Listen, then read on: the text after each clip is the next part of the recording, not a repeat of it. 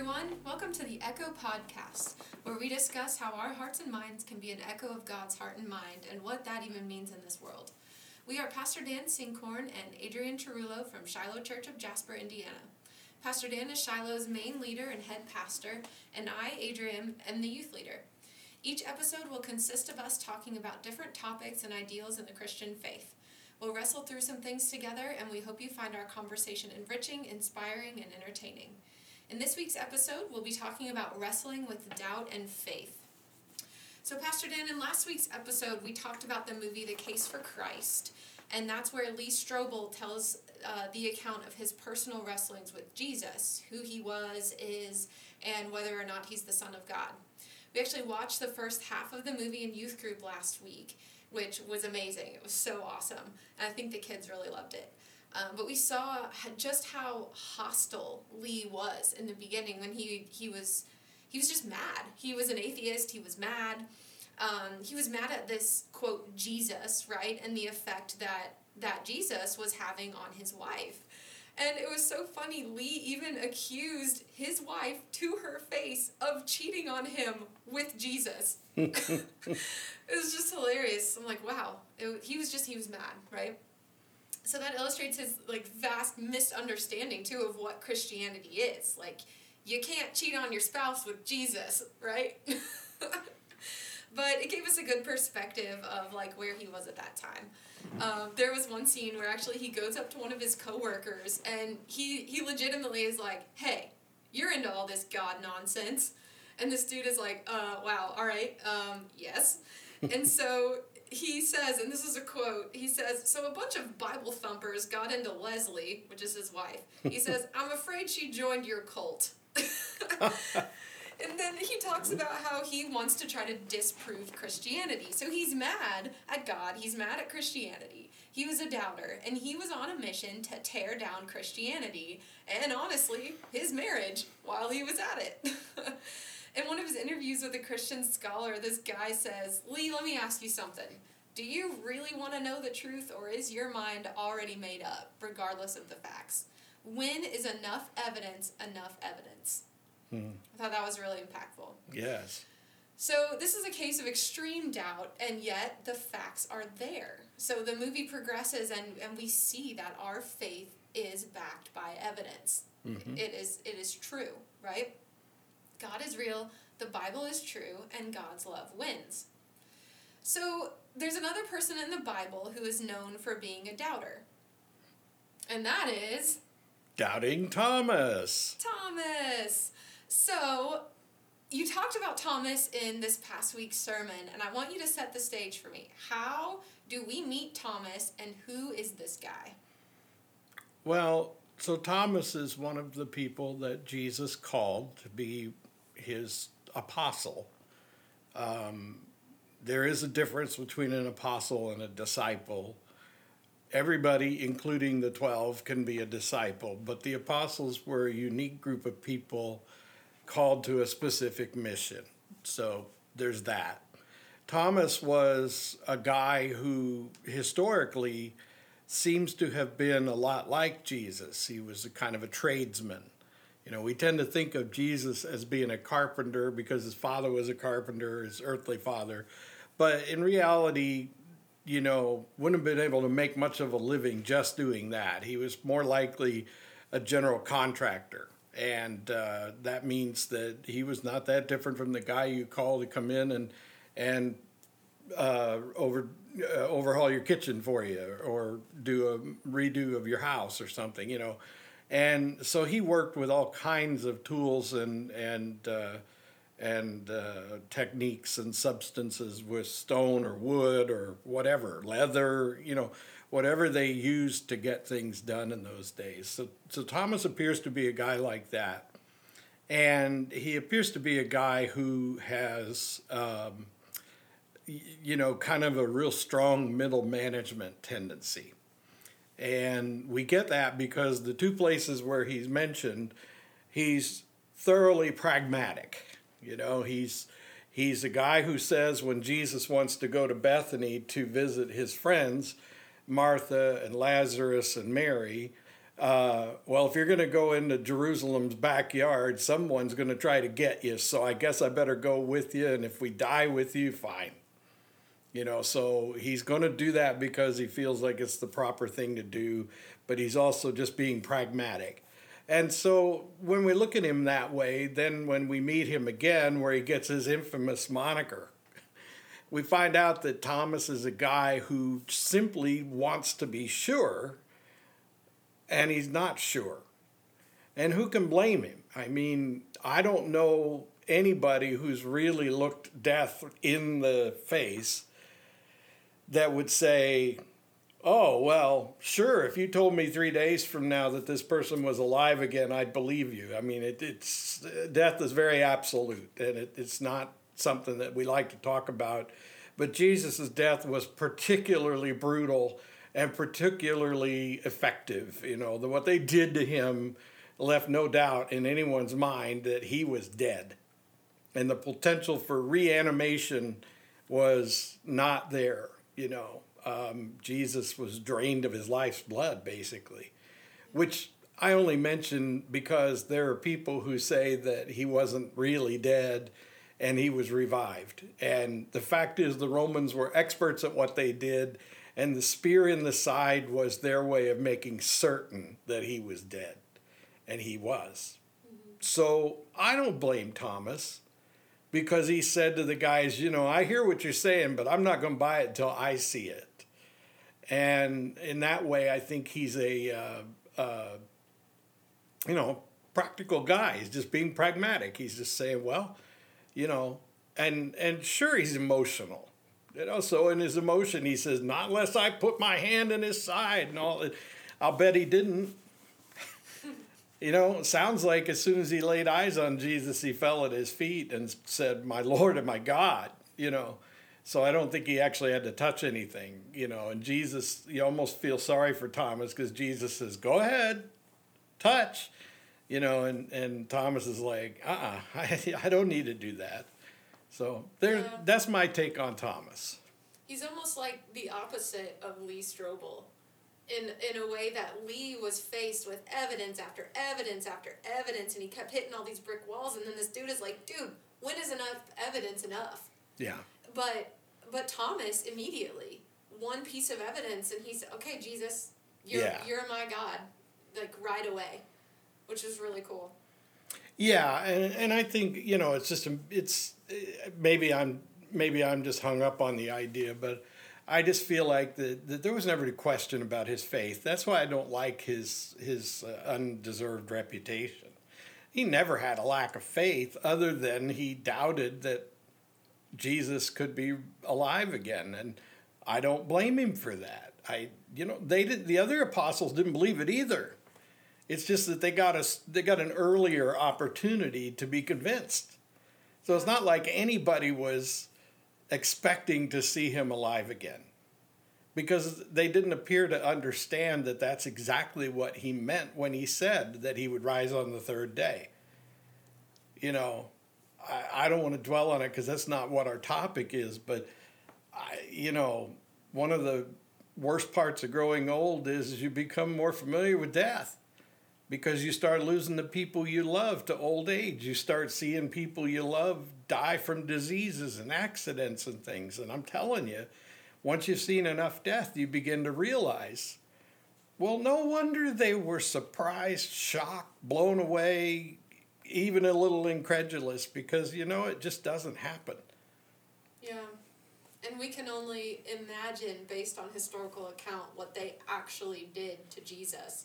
And I am so glad that I've never actually seen that done to a human being in my life. I'm sure they had absolutely no question. Yeah. Yeah, he's dead. Like they did all kinds of things. They were masters at what mm-hmm. they did. Um, but how unfortunate is it that that we now know Thomas 2000 some odd years later still as doubting Thomas based on one time like one thing that he said I would hate to be labeled by one thing I said one time. That'd be terrible. I've said some pretty silly things um, in the past. So yeah. I'm glad that we're kind of debunking it and shining a new light on Thomas. I think you know, uh, but, but as you might remember when we were talking when I was preaching Sunday, I I said you know it's easy to imagine Thomas using that to his advantage though because unfortunately we don't have any certain records about most of the apostles' lives after the resurrection. Um, in other words, after Scripture, we don't know anything about the apostles except what we hear in church legend and lore. Um, some of their activities were documented better than others. Paul, obviously, and Peter and John were people whose record is a little more extensive. But Thomas, he has a lot of sort of anecdotal evidence about him, um, or what we call in the church business non canonical books and things. Uh, there's a there's a book called the Gospel of Thomas. There's uh, uh, there's another book uh, or or account that describes the ministry of Thomas, and they're not canonical. Canon is a formal word for the accepted uh, uh, sacred writings versus the not accepted for sacred status. And it doesn't mean the things in them isn't true. It just means that they're not ver- verified and or they don't have a particular relevance to the gospel itself. So that being said, we do have some things we can assume pretty safely about Thomas, and one of them was he did what Jesus told all the 12 to do. Get out there and tell them and baptize them, and he did. And there's evidence that he being the middle manager that he was, was, you know, very systematic about his approach to evangelism, and he he uh, sent out people on different missions. Okay, you guys go here. You guys go here. You guys go here, and and there's evidence that he was more of a, a you know foreman, like you know, okay, here's how we're going to break this down and get it done. And uh, no doubt, when he shared his testimony, he shared it like a blue collar working class guy. You know, he said, "Hey, I'll tell you guys, I was." I was pretty incredulous. They said he was alive, and I just didn't believe it. And I wanted it to be true, but I just would have to see it myself to be sure. So I can understand why some of you are having a hard time accepting this. And all I can say is take my word for it. I saw him. You know, well, this sounds like a guy that people could believe then. Yeah. That's my take on Thomas. I, I think that if anything, his nickname or his his reputation, it should be celebrated. If anything, you know, it really should. Uh, not that this is a show about defense, you know, the defense of Thomas's reputation, but more importantly, is we can talk to Christians about what it means to be like Thomas, and that's not bad. Yeah. You know, what I hope I never hear is a Christian saying to another one, "You doubting Thomas," that would bother me. Like, yeah. you know, better to say, "Well, I like how much you like Thomas because you just want to be sure." But once you're sure, get out of the way. You know what he reminds me of? In my life of ministry, Adrienne, I have known a lot of military people. In fact, my whole life, I've been around military people. Uh, my teachers when I was young were people who are veterans of the wars, and you know, military has always been prominent in my life, though I never served. And one thing that I can tell you is, is that there's nothing like watching a military person, especially a career military person, accept Christ as their Lord and Savior. Because I'm telling you, once once they are ready to follow their leader, it's absolute. Like like it's in, it's ingrained in the military person's mindset. Absolute loyalty, you know, a commitment to the cause, a, a sense of of of you know righteousness about what I'm doing. You know, my I my my job is to protect and defend the homeland. You know, and there's a, there's this real deep loyalty in the mind of a of a career military person, and there's a sense of, of recognition of authority and and uh, uh, and dedication to the mission. You know, and that kind of thing. And I've seen military people baptized, and when you say to them, you know, Do you accept Jesus as your Lord and your Savior? You know, you ready to live your life under His authority? They'll look you right in the eye and say, Yes, sir. And you just know that they mean it. Like there's just no question in their mind mm. about it. And I think that's the way I look at Thomas. You know, he's a guy whose yes means yes and his no means no, and there's no ambiguity about it. Love that. He's authentic, Yeah. Yeah, that's how I'm going to think about him. Like I said, we all have to guess a little bit about it, but I don't think there was anything wimpy about him at all. Yeah. Doesn't sound like it. Based on everything that you just said, which I think is totally true. Um, well, what else? Let's see. Um, so Thomas was practical, right? Mm-hmm. He was authentic. He was relatable.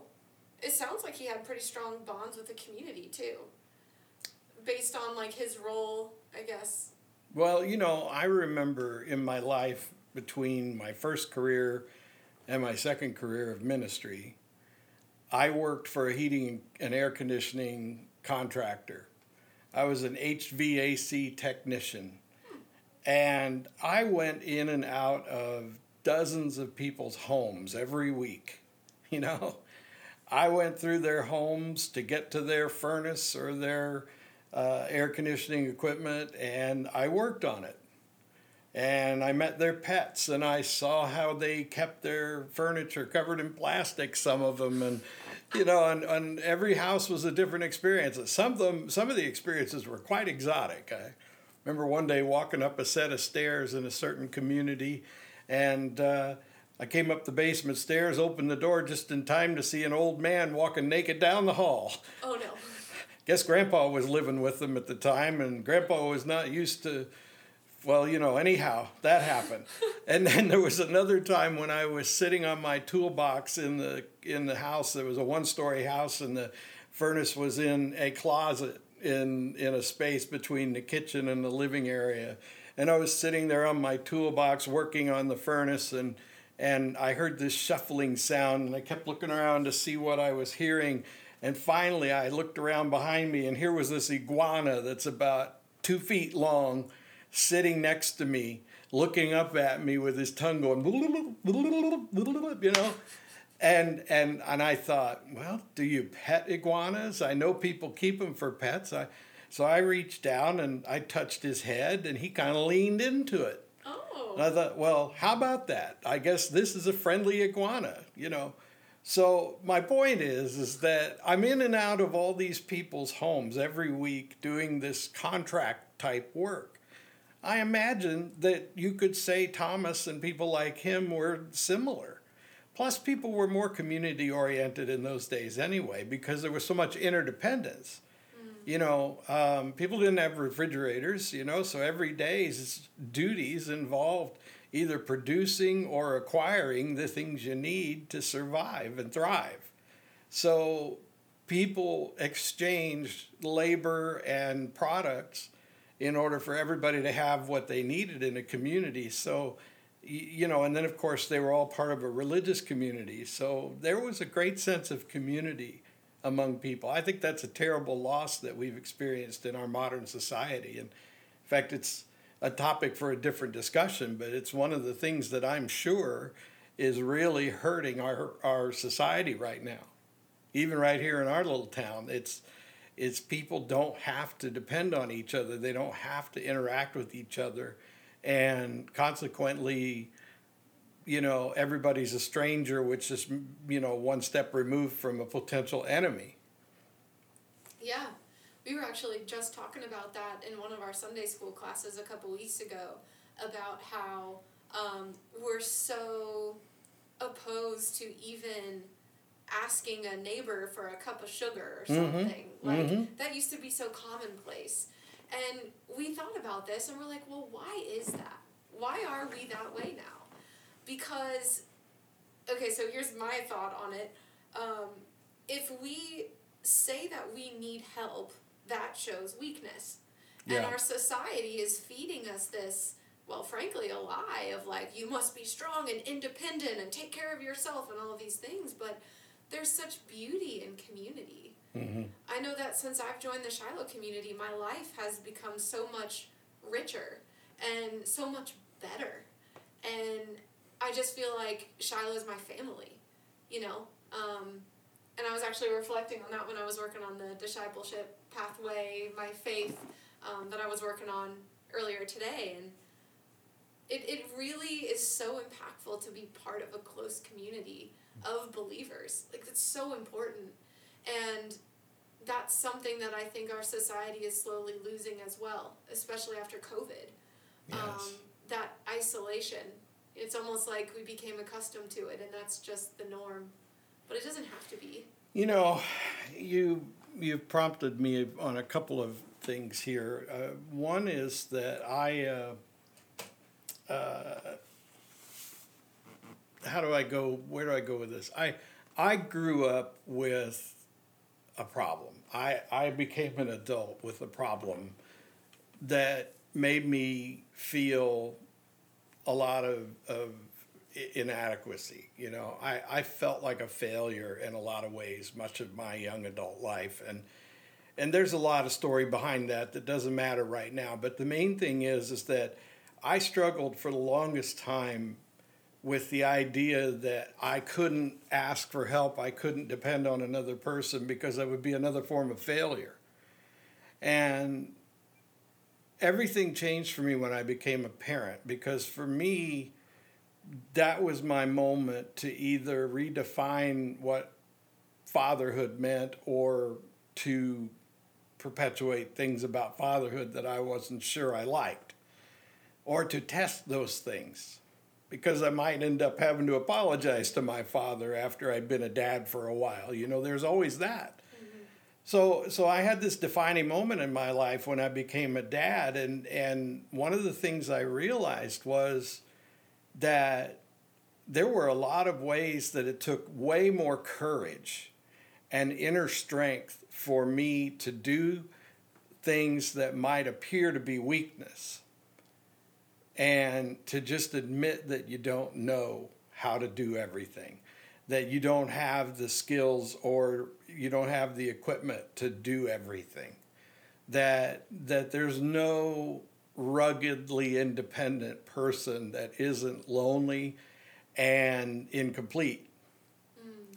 Because when I became a pastor which was the second big defining moment in my adult life I realized that nothing about a church that I served would ever get any better than I could make it if I didn't surround myself with people like you who are very talented in ways that I'm not.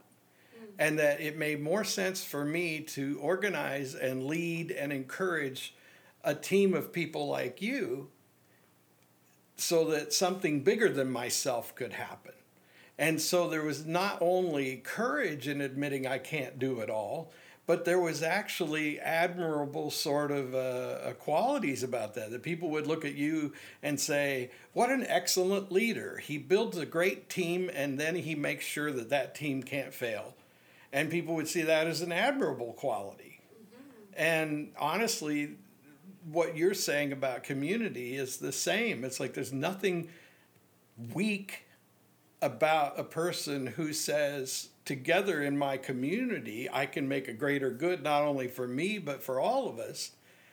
Or I can be all about myself, you know, be a prepper, live in the woods by myself somewhere off grid and take care of my family and, and so forth, which, which I understand.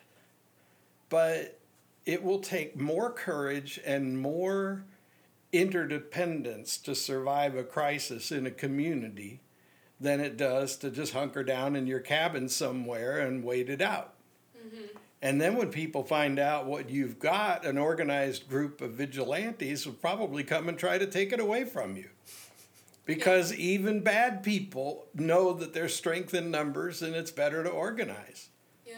You know, watch Walking Dead for Pete's sake. There it is all over the place. That's a gross show. I watched a few seasons of it to find out what the hubbub was about, and well, I finally just had to give up because uh, I'm I'm not a prude, but there's just too much violence. Yeah. But anyway. My friends in college were into that show. I think I watched a couple episodes. And I was Yeah. Like, no, thank you. Well, I'm not afraid to check things out just to see what the deal is, but Yeah. I'm also not afraid to say, no, that's not for me, you know. But there was something else you said that I'd like you to come back to. Now, you can decide whether you want to go to what you have next on your mind or you can follow this thread. But you mentioned doing the paper work for a discipleship pathway. Why don't you tell folks about that a little bit? Because I have had this passion for doing what I call a discipleship pathway in every church I've served in my career. And I've never really had a, uh, there's always been a, a kind of a fuzzy place where I have this vision, but I don't know how to like get it off the ground. And here, in the last month or so, I've actually gotten my idea of a discipleship pathway to get a little bit of a foothold. But it really didn't take off until you kind of challenged our leadership team that you're a part of. And sort of put them in a embarrassing situation where they had to do it because you said, "I think we should all do this." Thank you. There I go, opening my mouth again. Well, Maybe I- uncomfortable is a better word. Uh, I yeah, don't know. yeah, but but the basically, I have this vision that everybody in the church ought to be on some sort of a discipleship pathway, and and it's really just a way of saying doing church on purpose instead of just showing up, and and and so I have a number of things that I think every Christian should be doing to constantly be in a process of sanctification or spiritual growth. And I created some documents, and I'm looking at your copies right now, and I and the documents were my way of helping you evaluate what you needed to do more better to grow yourself spiritually, and well, you grow with the Lord's help, of course, and so you challenged everybody in the leadership team to let me send them these three documents and fill those out and then get back with me on it. Yeah. So talk about that a little bit. So, you mentioned a couple weeks ago about this um, discipleship pathway that you had, and we, we created a cool like graphic and stuff. And um, you said you know maybe one or two people had reached out, but it just wasn't. You were kind of struggling to to get it going, and I think rightfully so, right? I think like as people, it's hard to be challenged, right? And and you know especially in a spiritual walk, um, it can really open up some some areas of weakness kind of like we talked about with our community thing like you don't want to say oh i'm weak in in this area so i'm to ask for help that's something that i'm working on but it, it's it's hard. It's hard. And so i actually like wasn't planning on talking about this in the podcast but you know what? It's okay. So i came to your office today to talk about my own um, discipleship pathway assessment. So basically there was three parts to this right? So there's an assessment and I'm actually looking at my copies right now. Thankfully, I brought them in here with me. um, but there's an assessment here, and there's like um, 10 different areas of just kind of deep diving into your own relationship with Christ. And, you know, it's funny, if I had been handed this sheet when I was 18 years old and I was in a different denomination, I would have met you with a blank stare. I would have had absolutely relationship relationship with Jesus, like that's how I would have met that. And that's Mhm. question one, right? I, I've come so far. And so I was so excited to do this. And it was hard, but it was good. So the first part was that discipleship pathway assessment. And, you know, a couple questions as like, um, you know, are there virtues or aspects of your character that you're intentionally working on? How involved are you in ministry?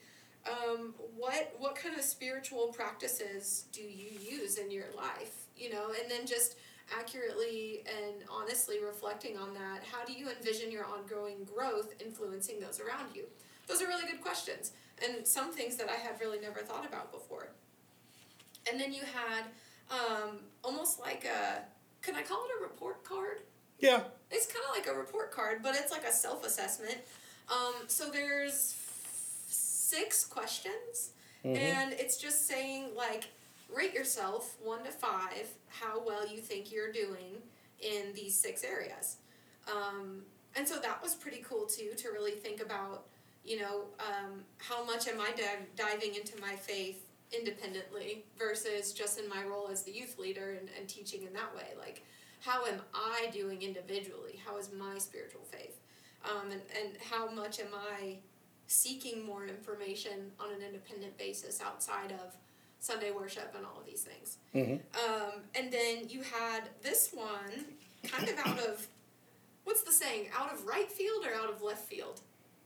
Is it right field? Let's just say outfield. Outfield. Okay. You know, these days if you go right or left, then people pigeonhole you. You know, so let's just say it came from the outfield. That's true. That's true. I like to think in my mind of it as right field because I grew up playing softball Uh-huh. and there was a girl they always put in right field because she was always just in la la land. Yeah, She yeah. would like throw her glove on the ground, face the opposite way from home plate, and like do cartwheels and stuff. Mhm. So I'm glad that no one really hit the ball out there because she was not paying attention. There's a there's a funny song I remember from my childhood called Right Field, and it's about that person. Really. You know, who's sitting out there making daisy chains and looking at the clouds, and yeah, it's pretty funny. Yeah, and we need those people. Yeah. right? It's the spice of life. Absolutely.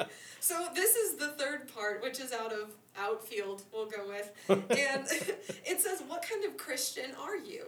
It's like, okay, well what kind of I'm I am a Christian. I don't know, right? And so then you read through it and you mentioned the book of Revelation where there's seven letters written to the seven churches. And each of these churches have different characteristics about them. And so, like, I don't know, pick one. Well, Smyrna is my favorite because it's the one that Jesus was the most tender with of all the seven churches. Ah, And, you know, because basically the letters of Jesus to those churches in Revelation were kind of report cards. You know, he says, This is what I like about what you guys are doing, this is what needs improvement. okay. Yeah. So that that's sort of Jesus's report card, which I picked up from a guy named Chuck Missler uh, a long time ago, and and uh, I just I like that because we tend to forget that the last words of Jesus in the Bible are actually in the book of Revelation, because it's Jesus who is speaking. In some Bibles, his words in Revelation are in red ink because it's Jesus who is speaking, but and and what he's describing is both types of Christians and types of churches. And I have found that that is a really effective way to evaluate a church or a Christian. Where do you see yourself in the seven letters of Revelation? And uh, it was actually Katrina, our mutual friend, who prompted me to write that third document.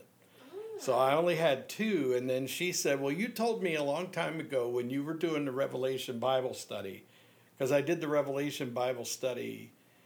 Was it right before COVID or after? I can't remember. It was it was right after we came back from the shutdown, or it was right before. But I- think it was dur- during. during Or during before. well, so it was when we came back from being shut down, but we were we were not fully restored. We were still doing. A lot of people were still watching from home in those days. That's what it was. Yeah, I was one of those people. Yeah. I remember I would work out and listen to it. Yeah, that's right. That's right. The Bible study. Yeah. Well, I did this whole, you know, multi week, I mean, many, many weeks of Revelation Bible study. And uh, I had said I could probably guess most people's church affiliation according to the seven letters, which is a pretty audacious thing for me to say. And probably one of my high moments when I should have been more tethered to reality. But I digress. I. Um, um, I must have said that in a way that prompted her to say, "So when are you going to tell me which church you think I am?" Ah. And I said, oh, "Okay." So I said, "Well, I'll tell you what. I'm going to write up a, another document, and I'm going to invite people to evaluate themselves against Jesus' standard that he set using those seven churches, and and because honestly, you know." at the end of the day, I don't want anybody to view me as the authority in this process. I'm inviting people to join me in the discipleship pathway, and I'm offering them my help as a coach. And so, like when I expressed disappointment, you know, it was because I was inviting people into a coaching relationship with me. And you being a physical therapist, I know you can understand what I'm talking about because, you know, yes, I have expertise or training or whatever you want to call it in certain respects. But more often than not, what most practitioners do is they partner with the person and they say, let's hear what your goals are. What do you want to accomplish? And then they try to help them reach their goals. And they do it from a therapeutic point of view based on the fact that they have a better understanding of what it takes to get you where you want to be than you do. Otherwise, what do you need them for? Right. right? So, in that way, you and I are both practitioners. You practice, you're practicing, that didn't come out right. Anyway, you practice, you take care of people with their physical needs to improve certain aspects of their physical healing and mobility and things like that. And I'm trying to help people develop a stronger, healthier spiritual life. Mm-hmm. And and I do have the equipment. I do have the training. I do have the background. Um, I don't have the authority to judge you, and I don't suppose you have the authority or the desire to judge your patients. No, not you, at all. You just listen to what they want to accomplish and try to help them accomplish them. And and you're you're happy if they become a better version of themselves. It means you help them succeed. Right. Well, that's how I view my relationship with people in the church. As their pastor, I'm offering to be their practitioner to help them to physically and spiritually succeed, in, in spiritually in particular. And so it occurred to me that the most authoritative way to measure someone's spiritual well being was to use Jesus' own report card. Mm-hmm. So you got my report card that you were just describing, but the ultimate authority is Jesus. And Jesus said to seven churches, This is what I like, this is what I don't like. And he had one church that he loved so much that he said nothing wrong about them at all. He just said, Keep up the good work, Smyrna. You're doing great ah. right? And yes. and all the others, he said, yeah, this is good, but you could do better at that. And so what I'm trying to encourage people to do as a part of their discipleship pathway pathway is don't evaluate yourself or or assume that I have the authority to evaluate your spiritual well-being. You can use Jesus's goals and his expectations and then I'll help you, you know. So I have no desire to be, you know, like I would make a lousy Catholic priest because I don't want to sit and hear anybody's confessions and then absolve them of their sin. Mm. Because I don't view myself as that. I know a priest doesn't necessarily have to be proud, but I would be too modest to want to do that. Doesn't mean anything against priesthood. It's just for me, it would feel so wrong to listen to your sins and then think that I have the authority to absolve them. You know, Christ can absolve your sins. I can only lead you to Him. Mm. And that's how I view it. Not against, that's not a slight against Catholics or anything. My point is how I view myself. Yeah. So naturally, when I developed my rubric for coaching people in their discipleship pathway, it had to be a way that didn't serve me or elevate me because I wanted to partner with people in responding to Christ. And so this is what I came up with. And Katrina gave me the piece that I think was the most important but missing piece at that time is use Jesus's report card. Yeah. I'm so glad she said that. She's so awesome. I'm not surprised at all. Amen. great idea. Amen. Um, we are a team here. Yeah. And I'm surrounded with people who are better at a lot of things than I am, and I'm proud of it. That's awesome. Um, yeah, looking at this report card thing, perhaps the one that I would like to be least is, um, now help me out here, Laodicea. Laodicea. I said it right. Yes. Wow. You Laodicea. did well. Y'all, this is what this says. The church in Laodicea is neither hot nor cold in their faith causing Christ to spew them out of his mouth. They're challenged to be zealous and repent. I don't know about you, but I don't want to be spewed out of his mouth, right? And I think that's kind of where we are culturally in a way, not necessarily at Shiloh, but in the world. Is like, oh, well, you should be neither hot nor cold, you should be in the middle, like, hear both sides, be somewhere in the middle, and I think that can bleed into our faith a little bit. And maybe more so that we're so busy. Mm-hmm. Like we're in such a busy society, m- myself included. I talk about it in this pathway assessment that I did for myself. I am so busy. And it's like you don't make time for the thing that really matters, which is faith in Christ. Yeah. Yeah. I want to be spewed out of his mouth. Well, I tell you, I there I could well, I remember when I did the Revelation study, which, by the way, listeners, if you're real gluttons for punishment, you can listen to the entire series. You can even watch yours truly. If you go to Right Now Media and you go to Shiloh, uh, the Shiloh channel, um, you can view the entire series. And um, if you need an invitation to Right Now Media so you can set up an account, you can message us through the podcast and we'll be glad to help you with that. Um, but um, in that series, I spent an entire hour on each of those letters. So I have a whole hour of just the church at Laodicea.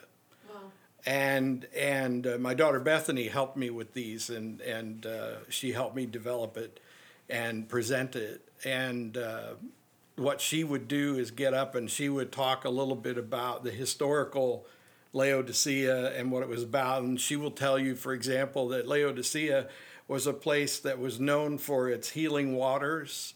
And the problem with them was they weren't too hot and they weren't too cold. And and so they weren't good for much, you know, because they were just lukewarm.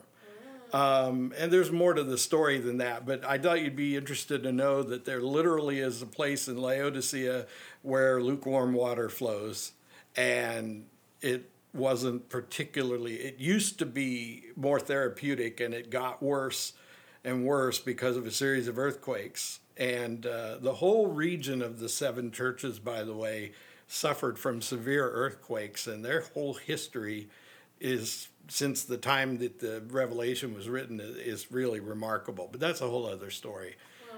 The thing about Laodicean Christians is is that they are first of all the assumption in each of the seven letters is they're written to Christians. I mean they're written to churches. Mm-hmm. Church being the word that says part of the body of Christ. So he's he's not writing to people who are outside of a relationship with Christ. So this is a relationship with Christ that is less than ideal. So I guess what I could say is if you get a report card from Jesus, you're better off than people who don't even show up on his radar, you know, in a, in a sense, right? Mm-hmm. But Laodicea, gosh, it's a hard thing to summarize, but the the thing that makes him like I have a real I have a large body of experience on this particular topic that informs my comments and you know, I had friends when I was going to seminary back in the 90s, and, and you know, my story is, is that I was going to school for basically 20 years straight. I went to two different seminaries, one that was very liberal, and, and I went there because they told me to. And then later on, when I was able to choose more my way and, and what I thought was better, I went to a, a seminary that was very conservative. So I have a very balanced perspective on these things, I believe. But I had some pretty radical acquaintances in the school that I went to in the 90s. And there was this one guy, man, you know, everything was black and white with him.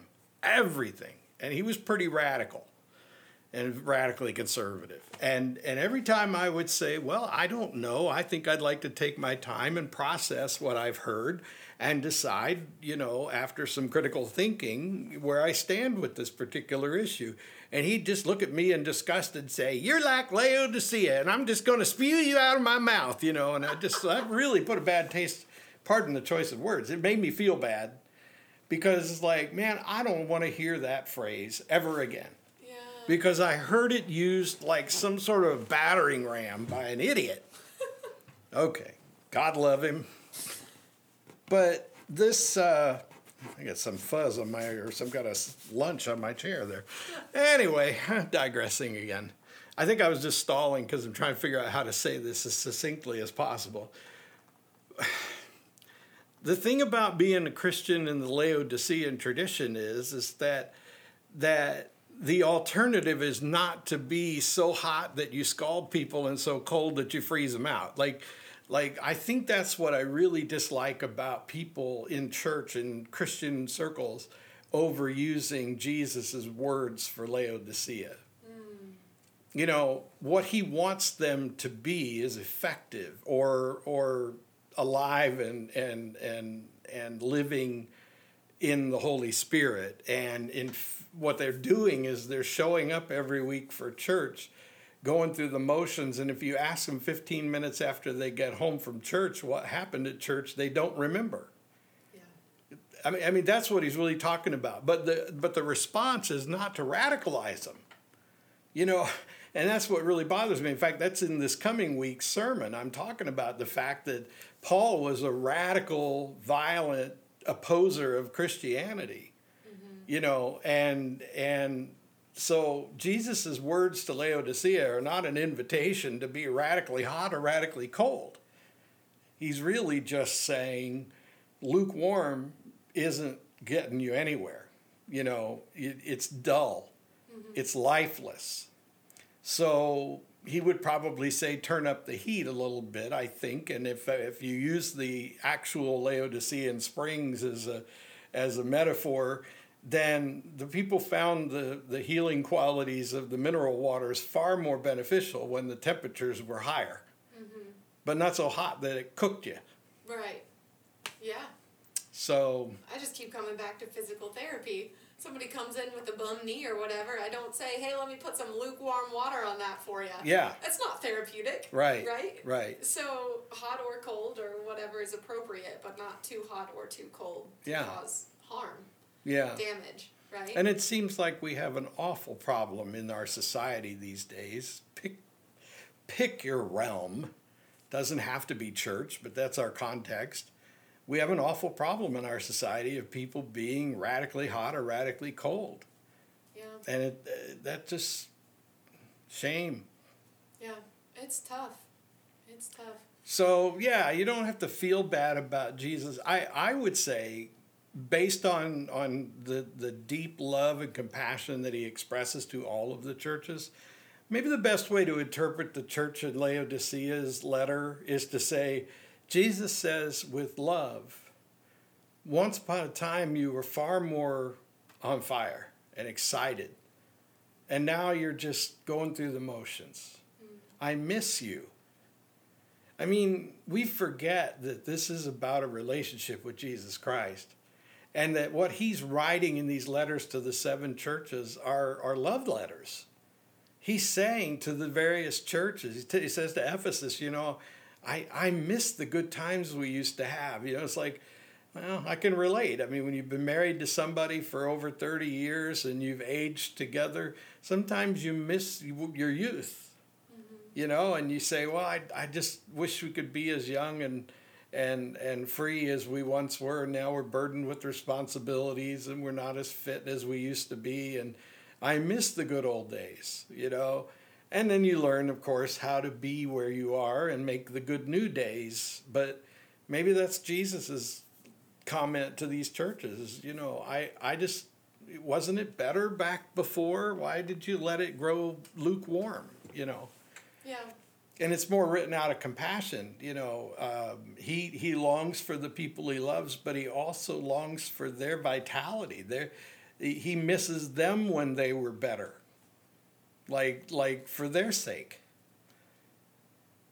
Yeah, I think so. The bottom line there is, nobody's perfect, right? We all have different different tendencies and different leniencies towards these different churches. Just trying to say, okay, this is this is the one that I am right now in this moment, and then following that up with, and Jesus loves you still, right? You don't have to be a certain way or a certain color or a certain whatever for Jesus to love you. He just does. You don't have to earn it. Nobody deserves it. but he loves you still. Well, who wants a relationship like the Laodicean church? Like, like you're a newlywed. You want your how you want your home and your marriage to feel like it did when you were newlywed, twenty years from now. Mm-hmm. Well, in some ways, that probably isn't possible.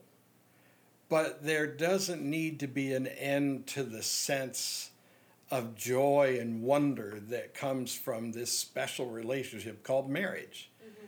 I have called my wife my bride for 33 years. Mm-hmm. And people go, oh, that's so sweet and everything. But I do it because I'm reminding myself this is my bride. This is the bride of my youth. You know, yeah. this is the person that I was radically in love with then, and I'm still radically in love with today. Well, that's the kind of marriage that Jesus wants with the church. He doesn't want a marriage with the church, his bride, that is cold and lifeless and dull. Who would? I mean, people jump from one relationship to another all the time because they're not getting fed or something like that. But in reality, you know, marriage or any other meaningful relationship is built around a mutuality and a selflessness that puts trust in the other party that says, you know what, I'm going to trust you to care for me and you can trust me to care for you. And that means we're going to be okay because we're stronger together than we are apart. Mm. And Jesus is basically saying the same thing in his seven letters as you know, it works better when we're together. But there's a story well, I shouldn't say a story, but there are numerous stories in the Bible, especially throughout the Old Testament, of people who walked very closely with God, were very dependent on God, and then when things were going smoothly, they just sort of neglected their relationship with God. And then when testing came, they forgot that it was God who delivered them the last time. So they forgot and therefore tried to fix their problems their own way. And then God says, Well, guess you don't need me anymore. See ya. Oh. Right? Yeah. And this is pretty much what happens in the Old Testament over and over again after David's kingdom is established. So, you know, the patterns of the Old Testament, there's an old saying, by the way, that, that uh, the Old Testament is Christ concealed and the New Testament is Christ revealed.